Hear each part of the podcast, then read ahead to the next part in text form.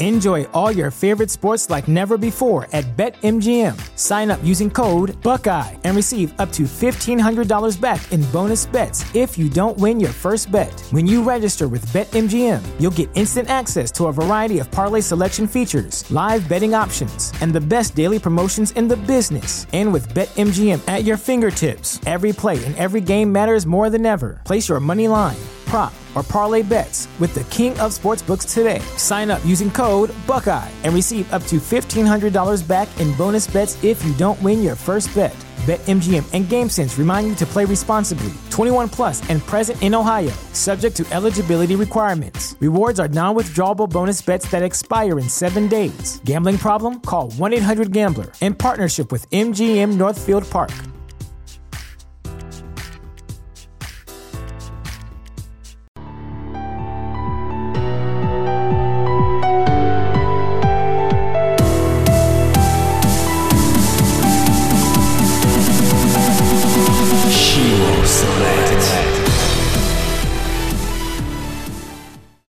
Life. I used to be um We can start. yeah, yeah. I love it. Um, I used to be a semi-professional salsa dancer. I still dance. I just don't um perform and compete anymore. Um, you know, running my own business takes up most of my time. But There's salsa dancing. How'd you get into that? This sounds like oh gosh, I've danced since I was like 18 months old. Um, so I'm neurodivergent. I have ADHD. So, and I grew up in a super abusive household. Um, Sure. so not your fault. Um, and and so dance kind of became the way I could speak without saying a word, a way of expressing myself that no one could argue with or tell me I was wrong. Although people still tell you you're wrong, but it doesn't matter what you know, it doesn't matter what you do. Someone's always got an opinion, and it doesn't really. It's none of their business, but people try to pretend like it that's- is. That's what I like to uh, say on here sometimes that, you know, everyone's got a favorite movie or whatever, and it could be the best movie ever made. You know, I don't know what the top movie of all time is, but there's always going to be one person who sits on it, you know, no matter what. And then, Hundred percent. It just Yeah. didn't identify with them. Yeah. yeah, it's like, well, what So- do you didn't like? What you like? I don't know. I just didn't like it. It's like, "Who you- did you not like the acting? Did you not like how long it was? I mean, well, come on, say something. Like, no, I didn't got to tell you. I hated it. It's like, I mean, that's fine then. okay. Yeah. All right. Yeah. Life. So, wait, how long did you salsa dance for? Oh, I started when I was 25, 26, and then I performed and competed till I was about 30. Um, and then I decided I wanted to get really serious about my career. And then, like two years later, I started my business, and that was five years ago. So I haven't, five and a half years ago. So I haven't gone back to performing or competing just because, God help us, it costs a lot of money and it took a lot of time. I was in the dance studio like 30, 40 hours a week. Um, but yeah, so I started when I was 25, but uh, I still dance. Um, and many of my clients come from people I knew in the salsa world. Um, there's lots and lots of people. It's a whole subculture. You know, there's like lawyers and real estate developers and like doctors and all these like amazing, incredible people. They're like cutting a rug on the dance floor. But Is it's not ballroom style. It's like street style salsa. is that your favorite type? I mean, is that what like the only thing I really know about salsa dancing? Have you ever seen? I think it's Along Came Polly, and Yes. Stiller's in there. Yes. I have. It's kind of like that Yeah. type of. I guess that's salsa. Yes, oh, exactly. okay, that cool. vibe. Yes, that vibe. Yeah. Yep. That's a salsa club. That's different than ballroom salsa. Ballroom salsa is like different. more structured. I guess just exactly what. No, street salsa is very structured. It's just I say ballroom structured is like stripped down. It's lost its connection with the whole authenticity of salsa. Like mm. it's not connected to the music anymore. It's just about the steps and the beats. It's different. I don't know that I'd ever want to do that. Although Dancing with the Stars is on my list of things to do on my bucket list, 100%. I'm impressed. I mean, is Yeah. salsa the only style you do? No, you got- no, no, no. You got you. I grew up doing ballet, tap, and jazz, and um, I took some hip hop classes. It's not it's not my favorite, but some Latin jazz classes. Um, I've also I really want to learn tango. I've taken tango classes. I know bachata and cha cha. Um, whatever. I took some pachanga classes. That's I like really really hard. Um, or at least it wasn't time because I was learning salsa on on one and on two and pachanga at the same time, which I know that doesn't mean anything to you, but anybody who dances who listens to this will know exactly what that means. There's like you stepping on the you stepping on the one or stepping on the two. It's like it's just a different beat structure, but the steps are virtually the same.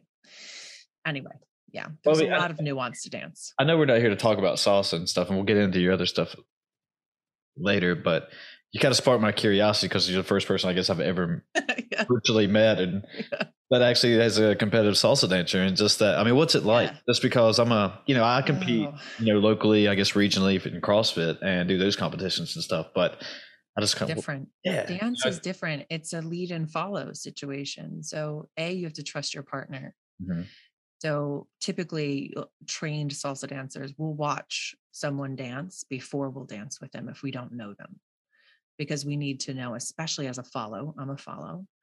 Um, you need to know that they understand how to protect you on the dance floor, that they're not going to throw you into other people. I've had bad leads throw me into another couple, like in a spin, spin me out into another couple. And you're supposed to dance in a track. You establish your lane and you stay in that lane. If you're dancing all over the place, you're going to bump into people all the time. What happens as a follow is that I might be in the middle of the spin and someone else is throwing another girl out into her spin and I'll get stepped on. I've walked out with bloody feet you know like it it gets real crazy on the dance floor if you don't watch out or like someone could smack you in the face or you might get scratched so you know there's hundreds sometimes we're dancing and there's dozens of couples sometimes you're in a, in a ballroom and there's hundreds of couples dancing at the same time so you really need to establish good boundaries and yeah.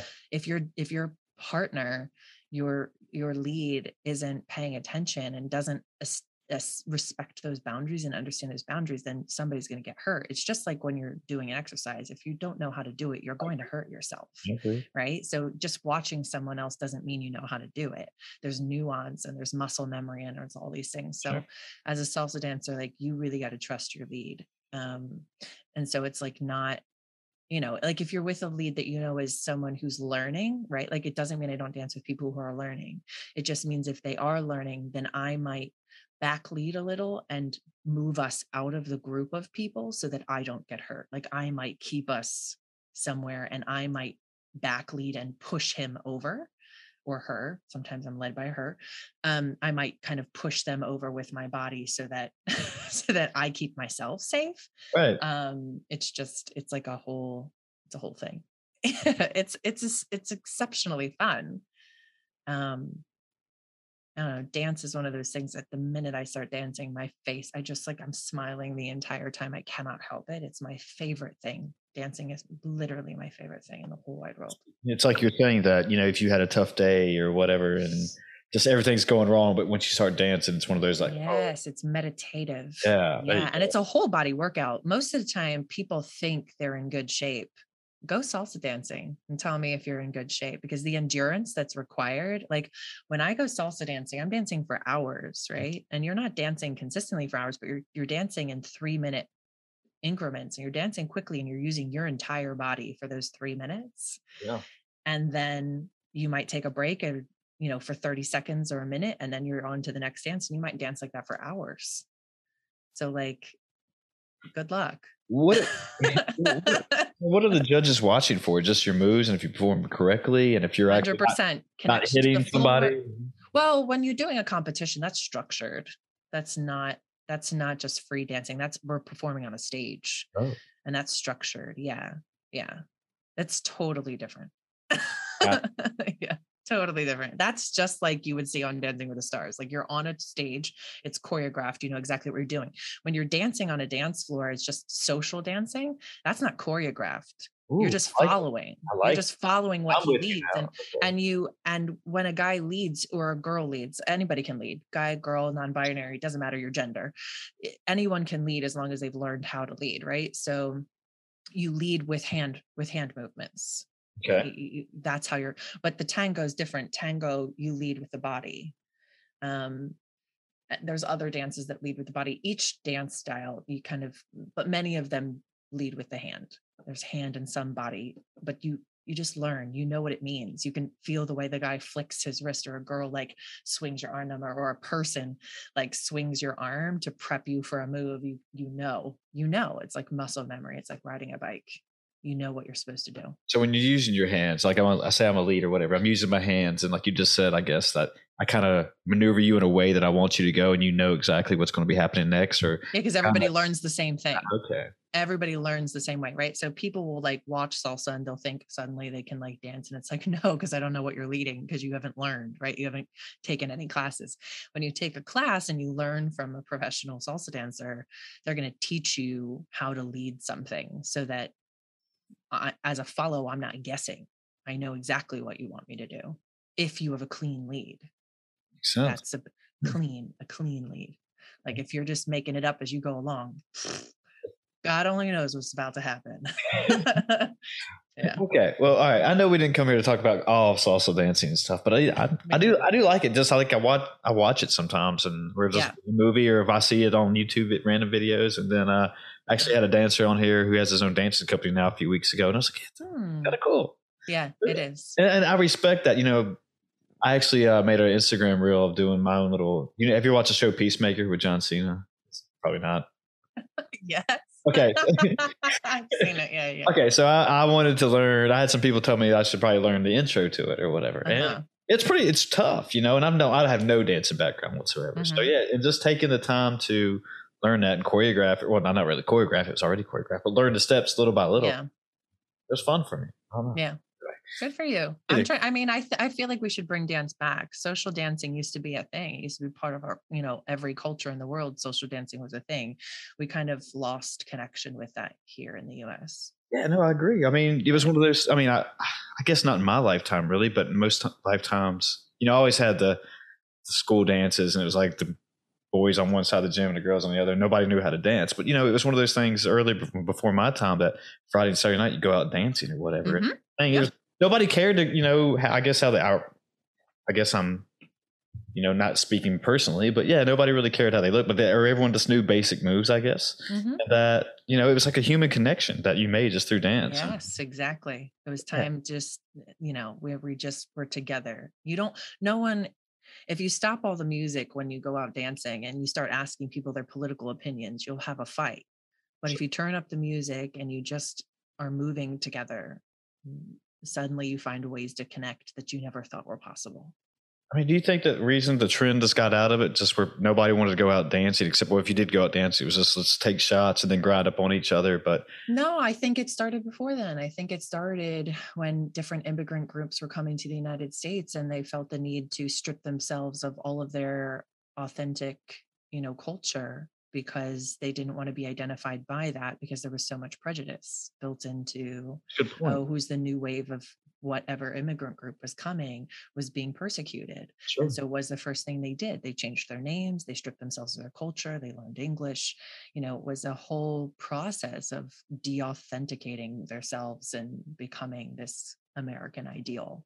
That's a great point. I never thought about it like that. But yeah, I mean, you just went into what people wanted you to be and just said, Yeah. know, screw my mm-hmm. past. But yeah. Yep. I mean, do you ever think that, you know, with COVID, just we were there for, or people were in there being in quarantine for whatever, two years or whatever it was, but Mhm. they just want to get out now and they want to do stuff. And, or I, I mean, I do anyway. So, I mean, do you think we might start to see a rise back? I mean, I mean, I'm trying to bring it back. I love it. I'm trying, I'm like Bridgerton style. Like, let's just have like dance parties. like beautiful, amazing, just like dance parties where you know, like, I don't know. I just I think it's it's important that we remember the ways that we can connect with one another. Sure. There's too many things to argue about. Let's find things not to argue about. Let's find ways to connect. Yeah. Yeah. And dance is one of those things you connect, you know, not only physically, but mentally. And you just kind of, Mm-hmm. I don't know, I guess get that, like you said, that connection. You just feel Yeah. Mm-hmm. good feeling Yeah. too, especially when you know how to dance. It brings confidence up. And, you know, from, Exactly. I mean, yeah, you know, for Yes. me, like you said, it was a good exercise too. Exactly. Yeah. Anyway, we don't really have to talk, keep talking about dancing, but look, we can go. but it was good. It's good stuff though. But Yeah. so anyway, you're a professional interior designer um, and a life design co- coach consultant. I'm a life designer. Yeah. Okay. I pref- I hate the word. I don't hate. I dislike what the word coach has become. How do you mean I mean? hate how how ubiquitous it has become and how like so many people call themselves a coach. It feels like everyone's a coach of something. And it doesn't mean that it's not valid. It's just become too ubiquitous and it's lost its meaning. It Just doesn't really mean anything anymore. people say they're a coach, but they just say that just because it's the cool thing. No, I don't think it's just because they they say it just because it's the cool thing. I think it's just the way that we've learned to identify ourselves in our specific mm-hmm. lane. And it used to be like a you know consultant was like this thing that nobody knew what it was. Now everybody knows what a consultant and a coach is. It's just I don't know. Yeah, no, I just I, I refrain from that because I don't I don't do one-on-one coaching. It's just I work with my interior design clients and I work with people in general and I, I'm a speaker and a writer and I talk to people about how to like design their lives, but I don't really do one-on-one. People don't hire me as their life design coach. They Okay. hire me as their interior designer and we work on designing their life. It's part of what I do as an interior designer. Um, and then I talk to people about and how to design your life, how to be more intentional. Um, but I don't do like one-on-one coaching. I I have in the past. It's just not my. It's it's impactful for that person, but I really want to reach a larger group of people. Yeah. You know, some friends and I were talking about this and that, you know, I teach or coach some CrossFit classes on the Yeah. side too. And, you know, we were talking, you know, are we really Coaching in that sense is Well, but, uh, coaching someone physically. Well, sort of, but you know, I, I told him I was like, I don't know if I really would call myself a coach. You know, just you know, it's a group class. I mean, there is some one-on-one stuff, but I don't. I mean, a trainer, maybe. I don't Yeah. know. Um, I don't know. It's tough. I don't. I was like, I don't know if I see myself as a coach, just because it's. I don't know, just kind of what you said, I guess. But I was trying to think of a better word for it just now, and it was not really coming to me. But yeah, I mean, I feel like I'm just kind of a maybe a facilitator with the. class. oh, that's a good word. Yeah. Yeah. And, and but yeah, I was just like, you know, if you break it down and like with those group style, and I'm not shitting on coaches or by any means, but there's big group classes or whatever. It's just you can't give everybody one-on-one coaching, especially when you get into workout and stuff like Mhm. that. But Mhm. you know, if you call a basketball coach a coach, I mean, I, I guess you could see that, but I don't know. I guess it's, it's, it's a gray area, maybe. I don't know. I guess it just depends on how you see yourself. Situation. It, yeah, it depends on how you see yourself and how you want to be seen. It's up to you. I just I just don't use the word coach because then people think of me as being someone who can hire one on one. And I'm I'm building a massive business and a speaking career and a writing career and all these other things. I one-on-one coaching, you really kind of need to be dedicated and that be your only thing that you're doing. And I just I don't have the time for that. Yeah. No. So how did this all come about? I mean, what sparked, you know, during you wanted to be a Interior consultant, designer. Well, interior designer, and both, really. yeah so that's what i went to school for is i have a bs in interior design Nice. um and i you know through the years i realized that my approach and my way of viewing interior design was perhaps different than other people's and each one of our perspective is unique based on our own life experience. But for me you know the reason why i went into interior design is because of my very traumatic upbringing um, living in an abusive household. You know every time something really bad would happen i i would reorganize the furniture in my room and or i would like clean or organize something i would i just needed to break my association with what was and i needed to set the stage for new possibilities. I needed to set the stage for the story i want i wanted my life to tell not the story that was being pushed on me. Yeah. and and i recognized how much power there is in our physical environment and how it is in many ways a direct reflection of our beliefs about ourselves and you know as we learn more about ourselves as we get gain a deeper understanding of our purpose you know whether we're assigning it to ourselves or we feel it naturally you know as that changes so does our understanding of ourselves and so does our so then you know does and can our physical environment and they kind of work as symbiotic beings. I think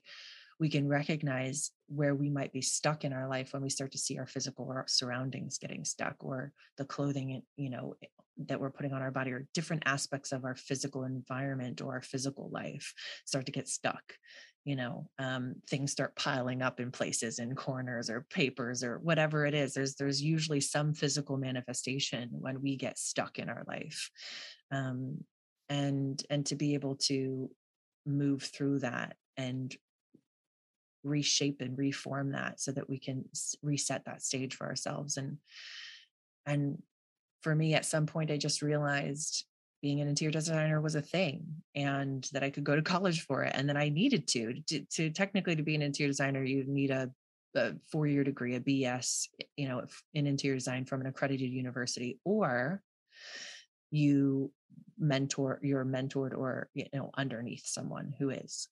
And you know it was such it's such an incredible thing to learn to to understand how impactful our physical environment is you know in the classroom but then i recognized that there was so much i needed to learn and and apply and and i had this kind of very serpentine um, career because when I graduated in college, when I graduated from college, it was 2007. So in 2008, the economy crashed. Right. Um, and then in 2009, I was laid off. and I had been doing residential design at the time. And so then I moved into commercial and I did that for over a decade, just over a decade. Um, before starting my, you know, when I started my business five and a half years ago, I was still working full time, um, and then took my business full time three years ago, and started to recognize, you know, that a holistic approach to interior design. It wasn't about creating a brand style. It wasn't about m- my style being recognizable.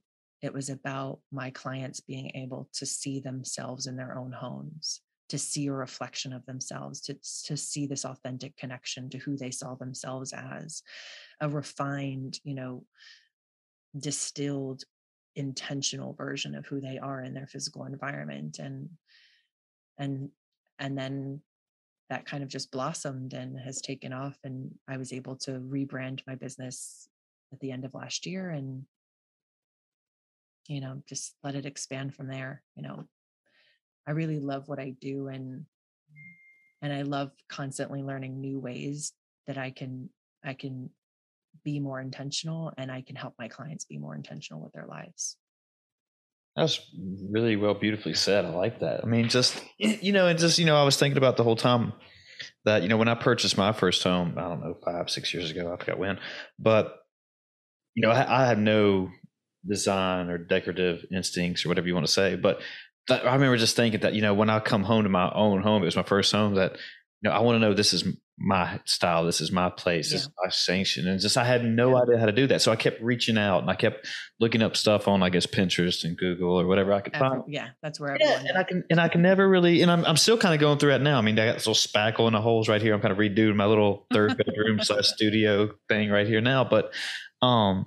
But yeah, just I wanted something that represented me and how I felt, and you know, that kind of, you know, reflected me when people would come over and like, you know, I could, I could see you living this way. This makes so yeah. sense for you. And then I don't know, maybe it's just cause I don't, I've only seen a few styles that I've truly like. Um, yeah. Well, that's kind of usually the problem. People don't directly connect with specific styles. And so I don't like pick a style and, and align, you know, align it with a client's project. I most of the projects that I do, they're eclectic. They pull from a whole bunch of different styles and a whole bunch of different things. And I love to intermix maybe some people a lot many of my clients have like heirloom pieces or pieces from family or things they've collected from traveling around the world especially art and and to keep all those things right? Many times they're like okay yeah I'll, i'm willing to part with all of these things and i'm like but you don't have to. You don't have to. We're not going to throw the baby out with the bathwater. I want to I want you to be represented here. It's not about me, it's about you. So let's see what pieces we can keep. Let's see what we can what feels the most connected to you and we can incorporate, you know, moving forward. Yeah, I like that. You actually get down with the client and know, hey, I love that. You know, you ain't gonna throw out every all their heirlooms and stuff too, and that's a big part of them. And that, yeah, I think a lot of people confuse that they have to always, and you know, I don't really know this on a personal basis, but yeah, they have to always throw out everything, get rid of everything all new stuff come in when they're you know redesigning their homes or whatever yeah. you say it but it's like you said it doesn't have to be that way and that's one thing i also learned too because i think my you know i had a family member that was like that growing up when you know my household it was always like oh all this stuff is out we're buying new stuff it's gone no matter yeah. what and it's like that was kind of cool that piece is not that bad right. I mean, right yeah yeah yeah i like i like there to be a little quirkiness a little there's not a i've never met a not weird person mm everyone is weird. It's just a matter of how. And I and I and I love to say like I just I like people's weirds. Yeah. Just put your weirds out on display. I'm not talking about creepy. I'm talking about weird. right. right? Like I'm- I just I want to know what makes you weird and I want to find a way to embrace it, you know, in a way that's interesting, in a way that feels thoughtful, in a way that feels like authentic. right. But it doesn't feel weird, right? We don't need it to feel weird. We want to, you know, just embrace your weird. yeah, you know, not everybody is, you know, like you said, everyone's got their weird, and not everybody's perfect, and you're going to find that in all No styles. one's perfect. There's no such Exactly. You know, and you know, here a few years ago, I actually started. You know, you actually see one in the background. I started building, you know, Legos. That's kind of one of my Yeah. Adult things, and like I've tried to Yeah. find ways to display. I was gonna say those are Star Wars Legos. Yeah, I got I got a Star Wars one too. Yeah, but yeah. I felt weird telling people that when I first started, just because I didn't want like, what are you six? Why do you building Legos? I was like, I had a client who reached out who had specific request for his new condo that we build special shelving for his Star Wars Legos. That's why I'm familiar with what what's behind you. I'm like, I first of all, I've seen Star Wars, obviously. nice. Um, but uh and and a fan, not a super fan, but a fan. But I was like, oh yeah, that's those are definitely Star Wars Legos. I know those. I got some Batman ones too, but you know, Yeah. don't have to talk about that.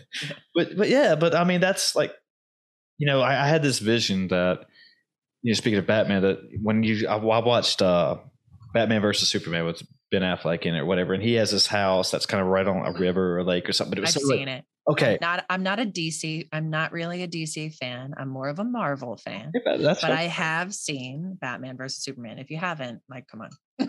but anyway, he had a I don't want to say it's like a minimalistic contemporary mm-hmm. kind of look. I was like, I really like that look. And then Yeah. I was like, I could see myself with that look, but is that really me? But if you put little add pieces like the Legos and stuff, you can make it you, you know? yes. kind of what- exactly. That's the only Yeah. thing I've ever seen that kind of drew I felt like I was drawn to. you know? Yeah. Yeah. Is that a cat or a dog behind you? I got it. I just got a dog. Oh, a dog. Okay. Look at Hi. Hi, doggy. it's Rocky. Oh, this is a awesome podcast going on right here. Right, all right.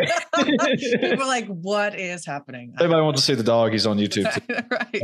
Uh, listen, I had another one too. You might see him in a minute. But anyway, like so, when you were going up through, you know, getting, you know, studying. I know you have your bachelor's in in this, but Mhm. you also have a mentor as well to kind of help you guide you along the way and Oh yeah. getting your stuff together. Yeah.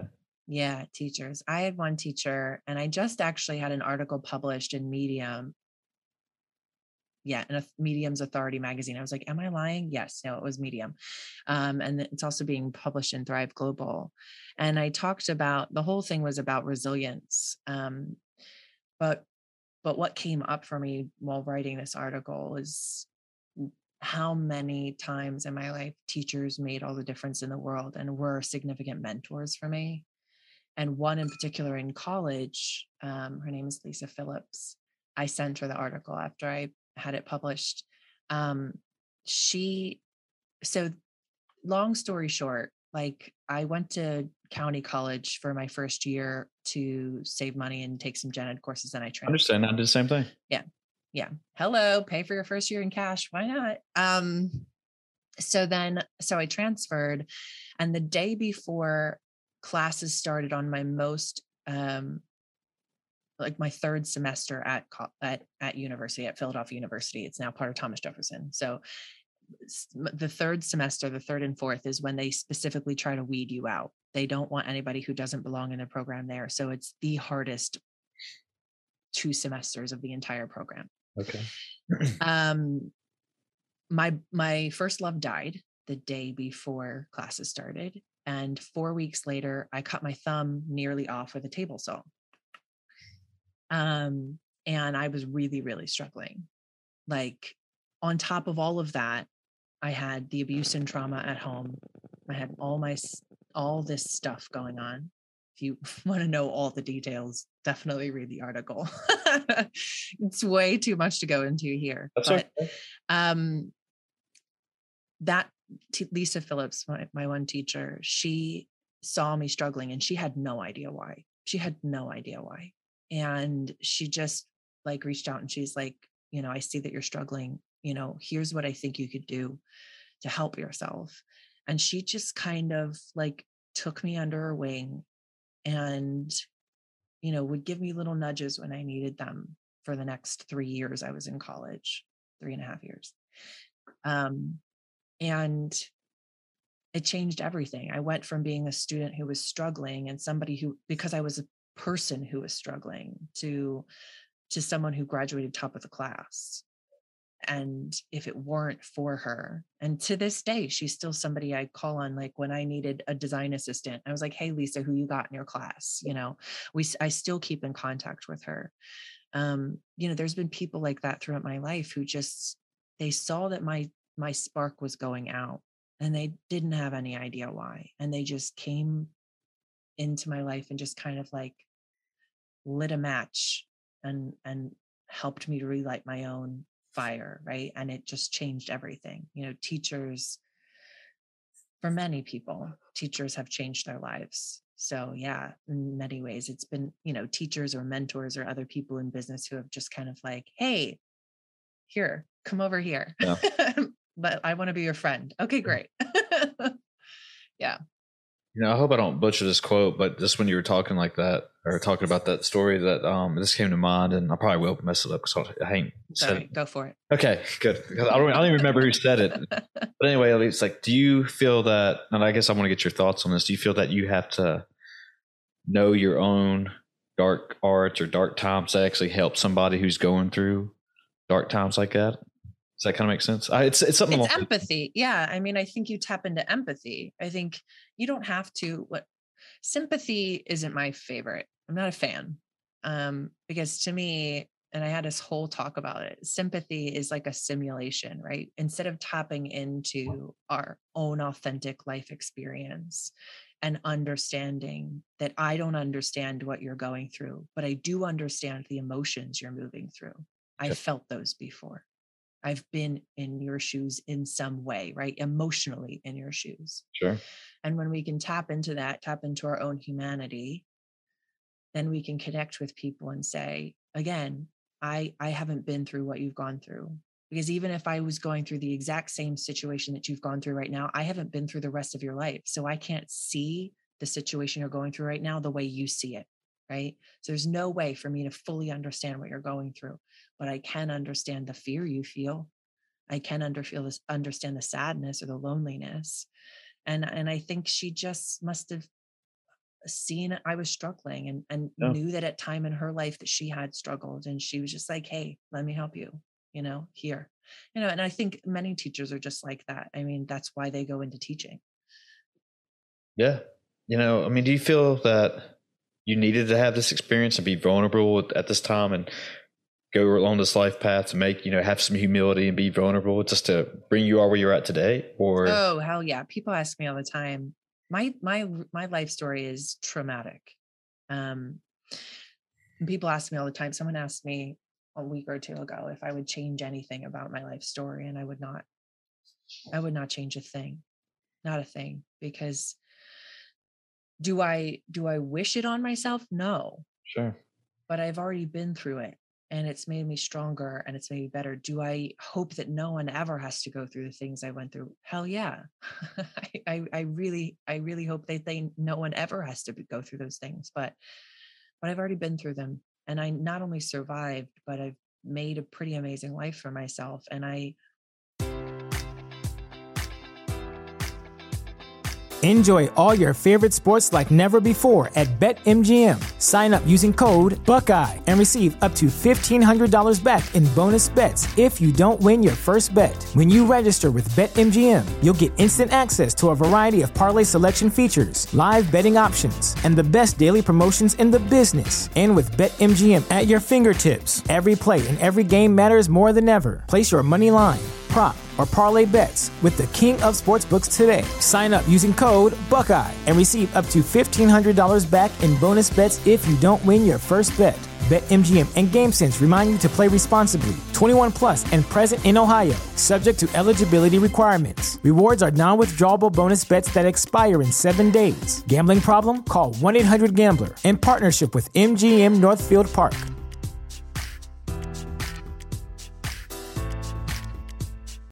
You know empower other people to do the same thing so no i i i value my life experience yeah. you know i don't advocate for any life experiences like that but i mean i guess my point being is that you know sometimes you need those experiences to find out who you are and to actually motivate you and create discipline a lot of yeah. people life is struggle I yeah. Mean, it doesn't matter what your struggle is life is struggle i just don't think that life has to be trauma no, that's, the, like, uh, that's the fine line between those things.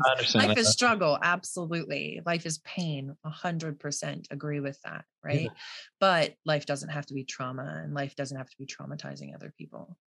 Yeah, definitely not. But yeah, just you know, I, and I always, you know, when talking with people like you and have these stories and watching movies and reading my books or whatever, just like it's like you know i love these type of stories of people who had these experiences and they came up and they overcame the odds and it was yeah. oh you're a badass now. That's so badass you fought through it and you stuck with it even at the darkest yeah. times. And, and you don't a lot of people and i you know again i'm generally speaking they find that that wall they get to and or barrier whatever you want to say and then there's well this is it whatever. This is all i'm going to be. I'm not going to try to do anything more. This is all i have in my life. And it's like yeah. it doesn't have to be like that you know? I mean i, I had friends who you know, had some, I, I don't want to say trauma. I'm not, I don't want to speak for them, but had some bad experiences in their early childhood. And, you know, and they used to say, well, this is, I got to do it this way because this is what my dad did or this is what mom did. I was like, no, that's not necessarily it, bro.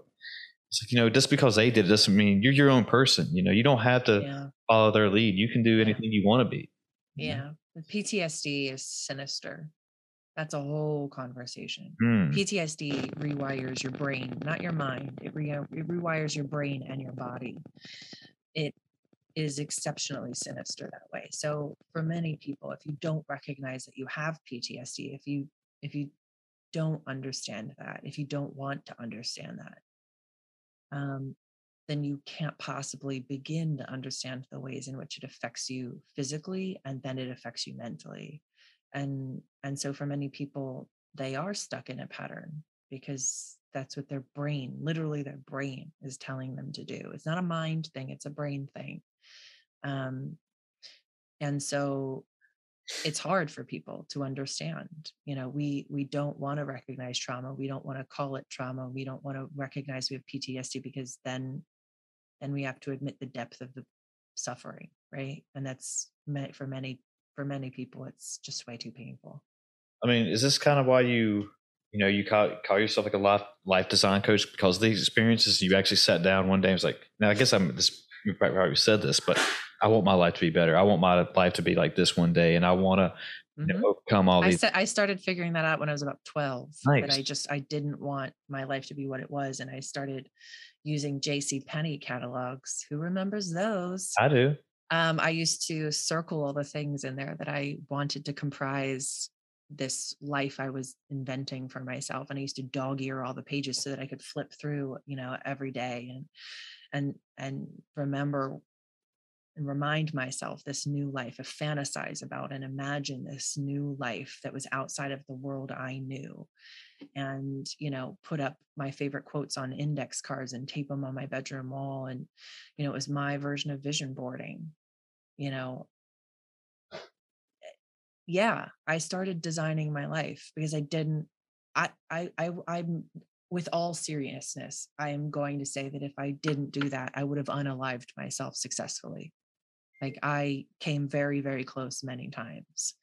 And I think my imagination, you know, that and someone interrupted once, but eh, is is how I survived there's you know many things that kind of worked together that kept me from succeeding but uh, i needed to imagine i had my imagination is really the thing that saved me yeah. for so many reasons so yeah i think i think for me what i've come to recognize is life is life is a series of choices and when we recognize the power in those choices we can start to make the little choices more intentionally. And it's not about doing more, it's about being more intentional about what we do. And it's about learning and understanding and growing and reading and exposing ourselves to different things that might help us on our healing journey.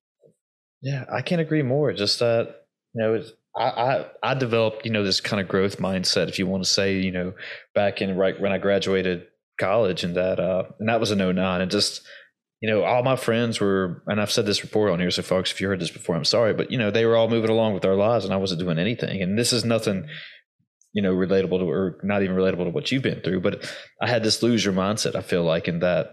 You know, I was like, I'm not, I don't know what I want to do with my life. I don't want to go be stuck back at home with my parents' house and Mm. doing like that. But I was like, yeah, I, I need to learn to actually start making little changes. And now I know it's not going to happen tomorrow. It's not going to happen next week. And Mm. but whatever, you know, I, I wanted to get out of this whole party boy kind of scene thing and just like, I got to start moving on my life. You know, it's Yeah. like, oh, I mean, that's what I did in college. You know, I was a Yeah. complete fuckhead for lack of a better word. Just, well, I mean, you know, I blew, like you, I was talking to you when we were talking about mentors and stuff. I kind of would not look at it, you know, what I had in front of me right there. You know, these green lights, as Matthew McConaughey would say, you know, I was Yeah. kind of like, nah, whatever. What are we doing Thursday night? Screw this, you know? Yeah. And, and then I, right when graduation happened, everyone started moving away. I was like, oh shit, you know, I messed up, you Yeah. know, and, and I thought, you know, like when I went for my master's degree, trying to get these better jobs and doing all this, like, this is going to help me along the way. And it did. I mean, at first I didn't see it because I was like, I don't want more school. I don't want to go to school again. But, yeah. and that's what you got to do if you want certain changes in your life. And you, I guess that's Yeah. the whole point. You got to start small and like day by Yeah. day by day, you eventually, if you keep the mind, if you stay, keep Yeah. your nose, nose to the grindstone, stay positive, get there, like you're saying, you'll get eventually get there. It might suck, you know, like you For said. a long time. it might suck for a long time. But- yeah. Yeah. And again, just yeah, well, I just like to reiterate that, just that you know, 'cause I don't like people being saying, "Nah, this is the way it's going to be. I can't change." It's like, yeah, no, dude, that's not the way. You can't. Yeah. You just don't want Yeah. it. Yeah. No, when I was 12 is when I started designing my life. I was 25 before I left my parents' house. No, You know, when my parents got divorced is when I moved out. Um, so yeah, I mean, that was 13 years. And then the real work started. You know, I couldn't forgive all the things that had been done. I couldn't truly heal them until I was out on my own. So then it, you know, it's taken another God, another 12 years on top of that. So, you know, uh, it's it's about the long game, right? It's not about the short game. If we accomplished everything we want to accomplish overnight, we'd have nothing else to live for, right? This is a journey. Life is a journey. It's a process. We just have to let that process unfold as it unfolds. Take one step at a time, make one choice at a time more intentionally. It's all builds on top of each other. do you still sit down and design your life, so to speak, even like for your future? Yeah. I do, You want to see it? of course. Everybody, if you want to see on, see what she's doing on YouTube, Yeah. uh, is that That's my vi- those are my vision boards yeah and there's there's multiples of them they're all subcategorized What do you mean subcategorized? Ah great question so there's my board that has the list of all the things that i want to do Okay. right What's your and top thing? What's your top thing? Can you share or no? You don't have to if you don't want to. um top thing they're all top things Okay. Well, the first one you're looking at. um go to burning man That's a good I have a lot of friends who go to Burning Man, and I'm like, I'm gonna flip and go. And I was I was invited to go two years ago, and then the world shut down.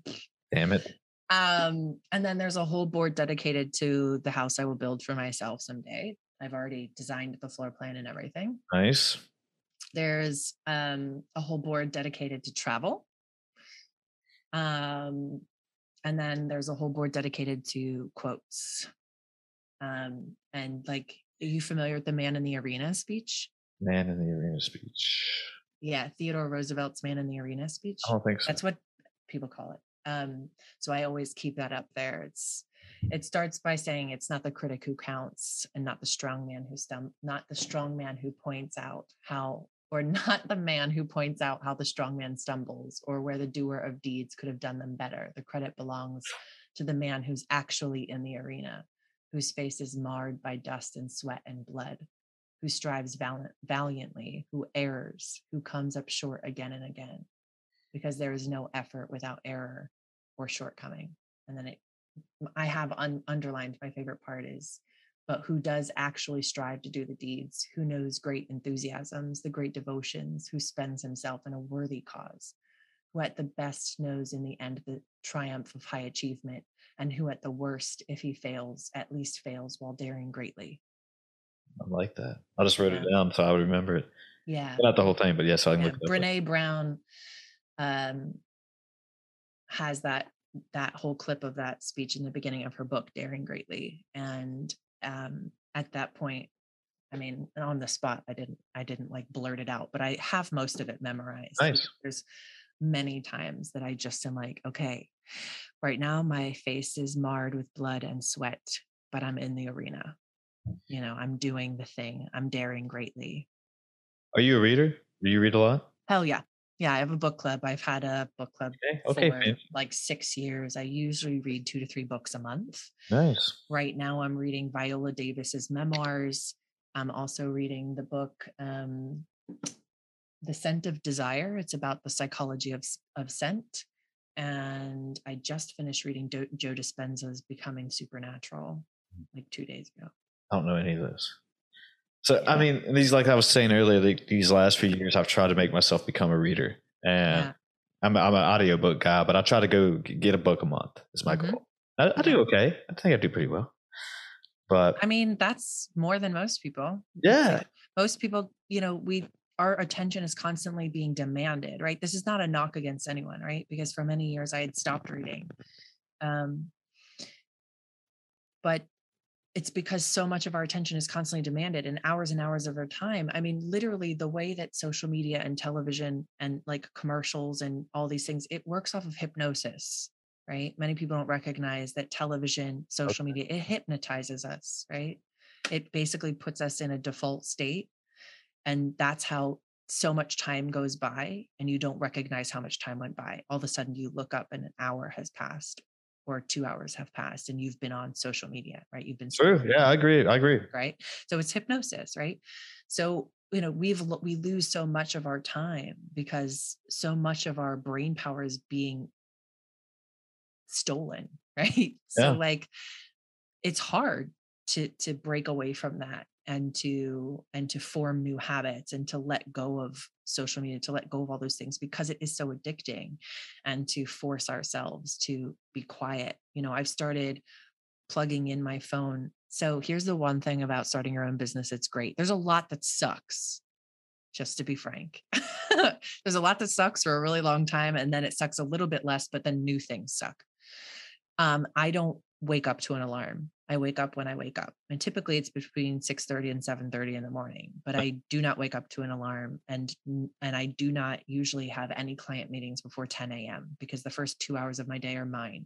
You cannot have them. Sure. So I typically um, plug in my phone outside of my bedroom. So it's not even in the same room as me and it goes on do not disturb at 9 p.m. and it stays on do not disturb till 7:30 in the morning.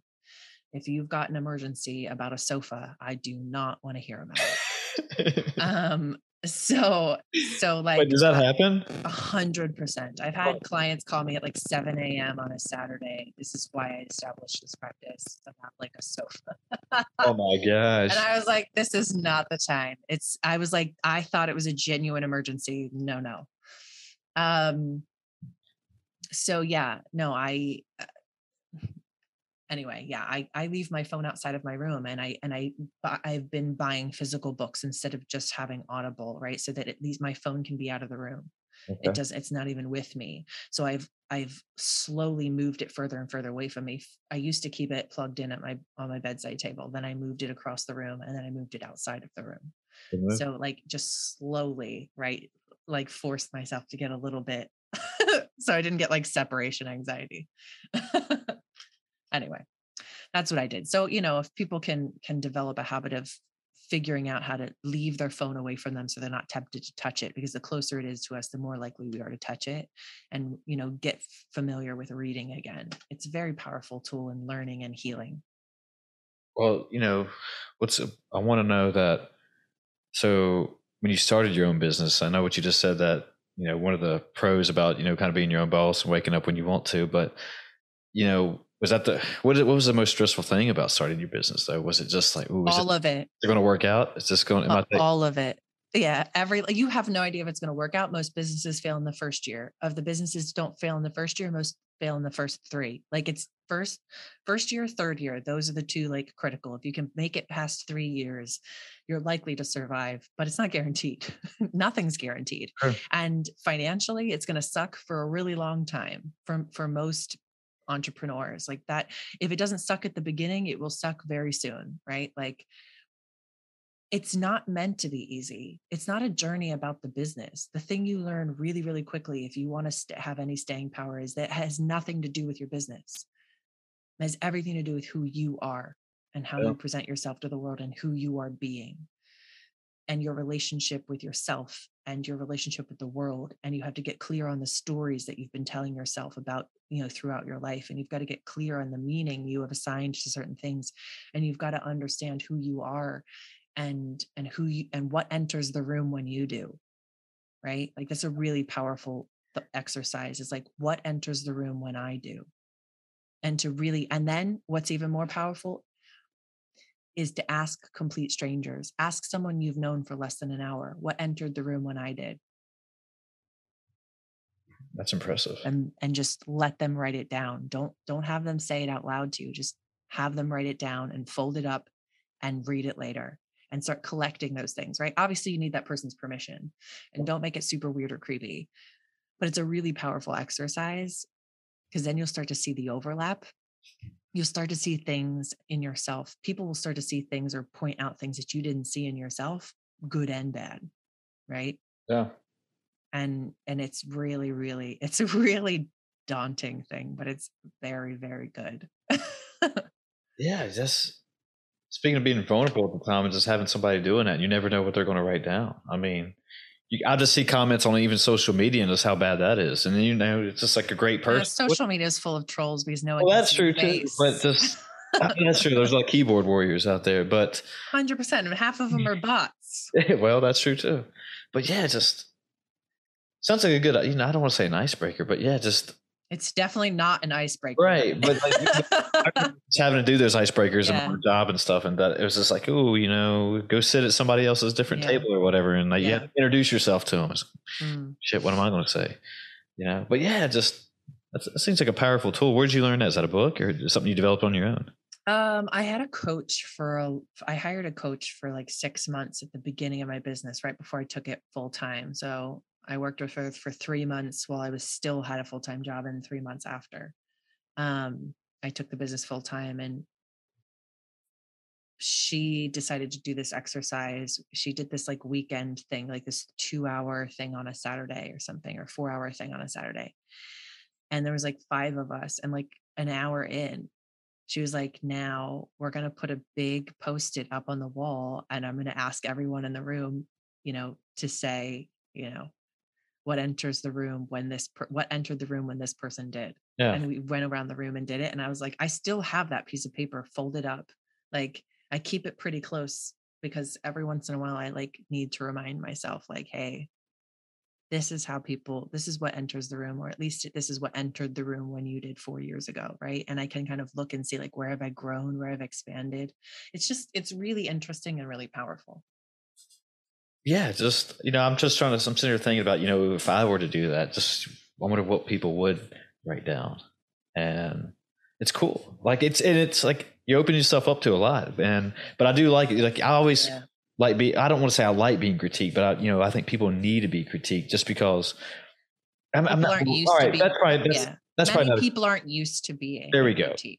that's probably not a good word to say. especially especially i hate to say this i'm sorry but especially men they're not used to or comfortable with being critiqued Oh, I, I, I, I yeah, I would And agree so, with that. so I- I would say getting familiar and comfortable with being critiqued is a really important skill. Yeah, I feel like that's how I learned though, is that, you know, you can't always think that everything is gummy bears and rainbows at all times. But, you know, if you know if something's wrong or whatever, yeah, all right, I need to know this and rather than just going Yeah. through life like it's okay. And this is what's going to cause a problem down the road instead of, you know, let's address it now. Or if I'm doing something wrong, we can Yeah. address it now. And that way I can change, you know, just like you said, growth mindset. Exactly. Exactly. You know- I, I, I say, you know, I say that because I, you know, there's a lot that goes into gender politics. And I think, you know, I think the fact that many men weren't raised to be comfortable with being critiqued Sure.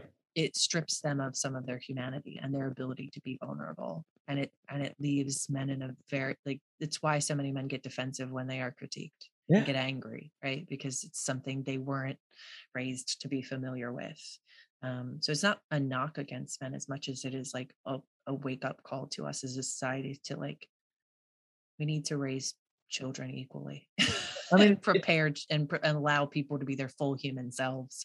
it's very you know i guess egocentric in that you know going back to you know these life experiences and stuff that you know you have to have these humbling experiences you know like you know for me like you know losing my crossfit competition you know my girl Mhm. breaking up with me you know you know missing the shot of the game you know whatever i mean but you i feel like you need to have those and learn to lose and that's what Yeah.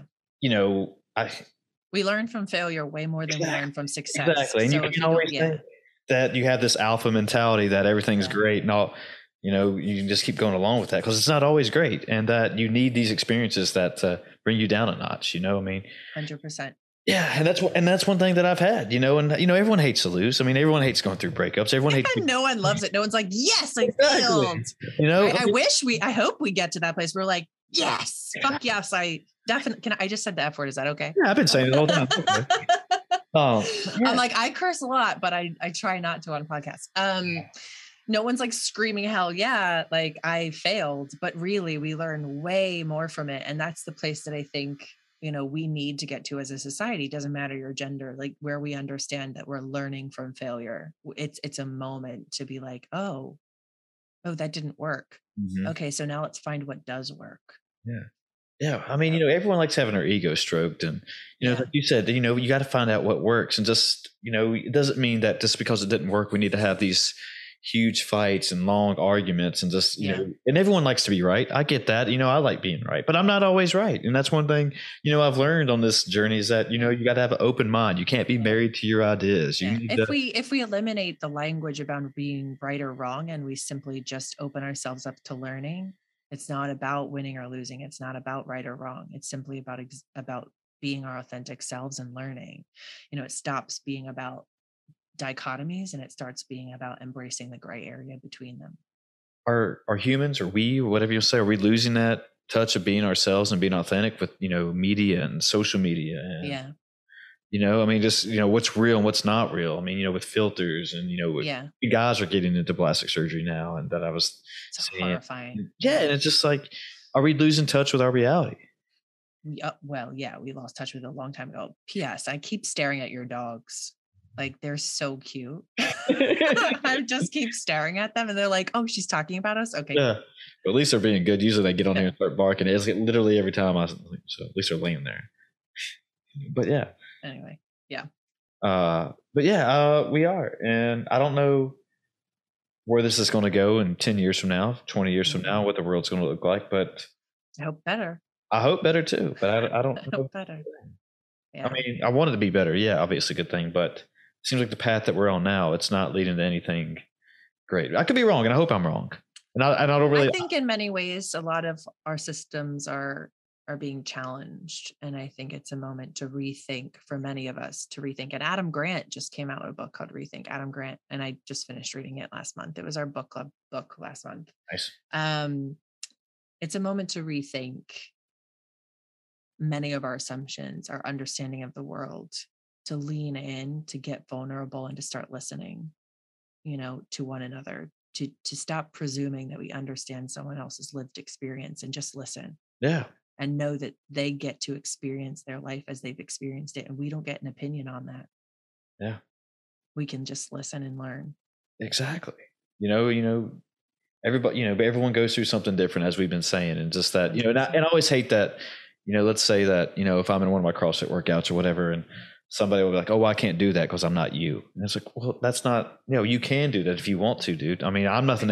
I'm not take time. It's Yeah. just gonna take time. You know, can't do it do- right now, but you can do it. I've been Yeah. doing this eight or nine years. I put the time in, you know, I put, Yeah. you know, I've been grinding and, you know, and I'm trying to uh, put myself up on a pedestal or anything, but you know, a lot of, there's a lot of nights, you know, Friday night, Saturday night, I was sitting at home instead of going out to bars or whatever, just cause I was like, well, I'm waking up in the morning, I'm going to work out, you know, and I, and I eat like a boring person, you know, and that's what I, that's what I say. Oh, I I don't. I stopped eating land and sea animals like six months ago, Oh. and then I stopped eating sugar three weeks Well, ago. that's great. Woo, that was a hard one. I gave up land and sea animals, and I was like, "This isn't that hard. No big deal." Because I have such a diverse diet, it didn't bother me whatsoever, and I wasn't like losing out on any protein because I just knew how to supplement it, right? Sure. But dear God, and I don't eat soy either. but dear God, giving up sugar, I thought I was gonna die. I It's thought I was gonna die. But there was sometimes that I was like, if I just would, I would give my left arm for like a bar of chocolate right now. Like I would just, I, you know, Yeah, it gets you hooked. You know, I mean, I'm the same way. You know, some nights when I go see a movie or whatever, yeah, I still get you know like gummy bears or lifesaver gummies. There's my usually go tos. But yeah, there's even after I start eating them, I just want more. You know, I just I can't right. Well, that's the whole sinister nature I- of sugar. correct, yeah. correct. Yes. That's why I don't eat it anymore. Not like I'll never eat it again, but I just, it's like a once a month thing. Why did you decide to stop eating land and sea animals? I mean, was that just something you wanted to do, or something? um, you don't have to answer that if you don't want to. It's dietary or Well, like uh, so I have I have osteoarthritis. I'm Oh. 37 and have arthritis in both my knees and my left ankle and my thumb, the one that I cut with the table saw. Um so it it just in doing research and understanding what causes inflammation in our bodies, meat is a big part of that. And and so I cut it out to see if it would help. I I don't I don't want to have knee replacement surgery at 37. I I want to see if my, I can heal my body naturally. Um, and so I gave that up. It's not, and I didn't give up sea animals specifically because they cause inflammation. It was more just like I don't really like them that much to begin with. Um, I do eat, and I will eat them every once in a while, but um, it's like a three times a year sort of thing rather than like a regular thing. Um, because I happen to really love like beans and nuts and seeds and those sort of things and i get plenty of protein and i'll still eat eggs. Um but yeah it was a it's a it was a decision and sugar actually causes a significant amount of inflammation as well Sure. so that was the next thing to go but i wasn't going to give up sugar and land animals at the same time that felt like way too much right? Like it was just way too much and my thing is i'm just giving it up i'm giving up land and sea animals completely for a year and then and then then it you know i might eat poultry you know once in a while Sure. like a couple times you know maybe once a month or something after that but primarily eat vegan or vegetarian so like my goal is like eat vegan or vegetarian at home and then if every once in a while when if i want to throw chicken on a salad in the future then i will but i'm going a whole year without it it's also for like planetary reasons like so have you noticed any changes though? I mean, has it gotten better? oh yeah i'm not i don't wake up with swollen knees every day anymore Ooh, God. like having to like wrap your knees in ice every single day just from walking. Yeah. I used to run four miles a day, five times a week. I went from Yeah. running four miles a day, five times a week, and doing two other like pretty badass workouts to being lame. I couldn't walk without significant pain and swelling. I could I couldn't get my like legs in my pants anymore because my knees were so swollen. I went from that, you know, not being able to ba- basically not be able to walk for three months, you know, to being like this can't this can't and it was during the pandemic. So like it wasn't wasn't like life threatening. So I just had to kind of like suck it up and deal with it. It took me a year to get an appointment to get an MRI. Well, at least you kind of, you know, you challenge yourself to find an experiment to see, like, hey, what's causing this? Let me do some research instead of just Yeah. saying, I'll just, I guess this is how it is. Right. Yeah. Well, yeah. And also like when you're used to running, your body's like, hello, what's going on here? Like uh, my, my body got seriously depressed. It was, it was a tough, it was a tough time. Yeah. Yeah. But Yeah, uh yeah. So now I'm walking and not eating sugar and That's good. not eating. You know, I mean, I'm a, I'm a meat eater, and I'm currently reading. You know, it's called The Sacred Cow by Robb Robb Wolf, and he's currently going through like all the different things. You know, does it cause heart disease, cancer, and you know, I'm so I'm so pretty far into it, but I um, I made a note that I want to look up the inflammation part of it to see what I can find out. So yeah. I never I never heard of that meat causing inflammation. I mean, as far as the WHO, the World Health Organization, red meat is a level one carcinogen, the same as consuming plutonium. Just, just so you know. Hmm. hmm Write Yeah. that down too. hmm hmm See Yeah, what it does. Okay. not good for you. it doesn't mean you can't ever eat it. It's just not good for you. And unfortunately, if you follow the money, you always find out why it's a recommended thing. Uh, by like the Cancer Association, by di- the American Diabetic Association, all these things. When you look at who sponsors them, then you understand why those diets are recommended the way they're recommended. I'm just saying, always follow the money. Okay. Well, that's almost in literally everything, though, too. Everything. Yeah. Yeah, Yeah. always with money. But Anyway. no, we don't have to make this whole nutrition. But yeah, I'm I'm, I'm going to write that down and Yeah. see what I can find out. Just because I'm always interested in stuff like that, and I know how my body performs and what I eat. Is I mean, Tom Brady is one of the top performing athletes in the world and is vegan, who's that? primarily vegan and vegetarian. Tom Brady. I know. Right? I, So, I like-. So like, so like, yeah, I'm not saying you have to be his fan, but I'm just saying the dude played badass football into what age? yeah, Right. like And he doesn't eat land. He doesn't eat land animals. So I'm just saying if Tom Brady can do it, well, he also doesn't get hit a lot too, so that probably helps. I don't know that anybody should get hit as much as they Well, get hit. But that's a whole nother I- conversation. yeah, that's definitely a whole. nother conversation. Well, anyway, All right, I want to be respectful of your time before we start Yeah. getting too crazy on here Right. and all that. Um, if you want to plug all your stuff, and I'll- sure. I'll just make it simple and easy. okay, If you want to find me, um, head to my website. There's a tab dedicated specifically to me as a speaker and a writer, but the website as a whole is a reflection of who I am and how I'm building the company and and ho- how we work together as a culture. Um, it's uh, my business name is Concinnate, C O N C I N N A T E dot world. So just go to concinnate dot world and you will be able to find all of my contact information, including my email. And um, you can reach out if you have any questions or want to connect. And then all of our social media links are at the link tree on the website. concinnate. Is that kind of just arrange, maybe, or like Oh, come no, together? Consonate is a defunct word. Oh, Um, it like it's it is a real word, but it's not one that people use anymore. It Oh, means was to arrange or blend together skillfully as parts or elements, put together in a harmonious, precisely appropriate, or elegant manner. I like that. Yeah, it's badass. Yeah, it's definitely badass. I kept thinking co. It's like I wonder if it's like to bring together. No, yeah, it's a real word. It sounds familiar, but it's not. Yeah, That's the no. key to a great name. Set yourself apart too. I mean, yeah. So yeah, like, Yeah. Yep. So yeah, head to concinnate.world and you'll be able to find me there. Well, thank you so much for doing this. This was great. I wrote down a few pearls and gems for myself. Yeah. A great time. Thanks, Chris. It was great talking with you. Okay, everybody. Uh, anything else you want to say before we get there? Okay, cool. All right, everybody, we're gone. Uh, be good to yourselves and all that good stuff.